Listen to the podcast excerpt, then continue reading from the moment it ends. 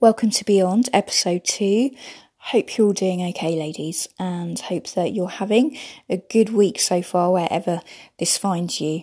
I am so aware right now that we are still in the middle of this pandemic, which brings up so many different things for all of us, that there are challenges every day and trials every day um, that kind of is a knock on effect from that. And when I come to encourage you, please hear my heart that I understand that it's not always easy to be encouraged at this time, but the reason that I'm doing this is to try and just bring like five minutes of encouragement and it's encouraging to myself because it helps me to keep focused and to um, be choosing every day to to try and find some positive in this crazy time that we find ourselves in. But please know I don't take this lightly. Please know that when I'm giving you this encouragement or when I'm giving you like my snippet of the day, I know that it's not always easy to do, but I want to encourage you to try and do it if you think it's going to help. Um, so with that in mind, let's look um, at where we're where we're going to be kind of heading today. So last week we started to look at the book of the Land of Far Beyond, and I suggested that one lesson to be learnt from this story is that going beyond is so much more about the journey we take than the final destination that we reach. And this week, as we look at the journey a little bit more, we may start to realise that going beyond means looking at the luggage and lightening the load. And that's my little snippet for you today. Going beyond means looking at the luggage and lightening the load. Okay, so what do what on earth do I mean by that? Um, the clue is in the picture. So you should have seen on this poster pretty pink suitcase picture that if you looked up close enough you would see had cupcakes on and it was in a very girly time of my life. And my hubster as usual is faithfully pulling it along although sometimes begrudgingly. But sadly that suitcase um, is no longer with us. And after years of pulling it around from one destination to another it finally gave in and caved under the weight that I had been demanding it to carry for for many, for many years. And as the story unfolds in the land of beyond, we actually read in there about the weight of the luggage that the characters find themselves carrying at the beginning of their journey in the second chapter. And this is no ordinary luggage, but an analogy of what's been going on in their hearts. So, selfishness and grumbling, little bit of dishonesty thrown in there. It's all very varied and at times a little bit ugly. But this analogy inspired me. It did. It inspired me to look at my own personal luggage.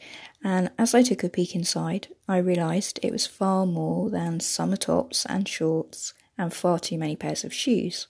And I realised that on this journey of my life, that I have picked up quite a few things along the way, including frustration, disappointment, confusion, maybe a little bit of grumbling, and then COVID came along and then I added a few more items to my suitcase, as we ladies do. But these items looked completely different. They looked like fear and worry and doubt. And none of these items hung well on me, you know, they didn't enhance my features. I didn't feel or look great, and they weren't comfortable. Not like my favourite Sainsbury's jumpsuit, which I would just live in because it's so comfortable. It wasn't like that, it was very uncomfortable. And I decided I need to lighten my load. And actually, I need to unpack my suitcase and maybe, just maybe, make room for some new garments. And I realised there was no condemnation to be had in having a bulging suitcase full of things that weren't really a good fit for me anymore. I came to the conclusion that on this journey of life, I will always have the suitcase of my heart, and maybe I need to just learn to monitor a bit more, to order it a bit more, to audit it a bit more than I ever have been. But in that process, I need to be kind to myself because I'm only human and I am always going to have a suitcase that is in my heart if you get my analogy. And I really hope that kind of makes sense today. Um, but looking at luggage and lightening the load is going to look different for all of us, you know, when we look inside ourselves. And for me, I lighten the load with prayer, and for you, it may look completely different. But however we decide to unpack our suitcases, let's be brave enough to really take a peek inside, to look properly, and to lighten the load.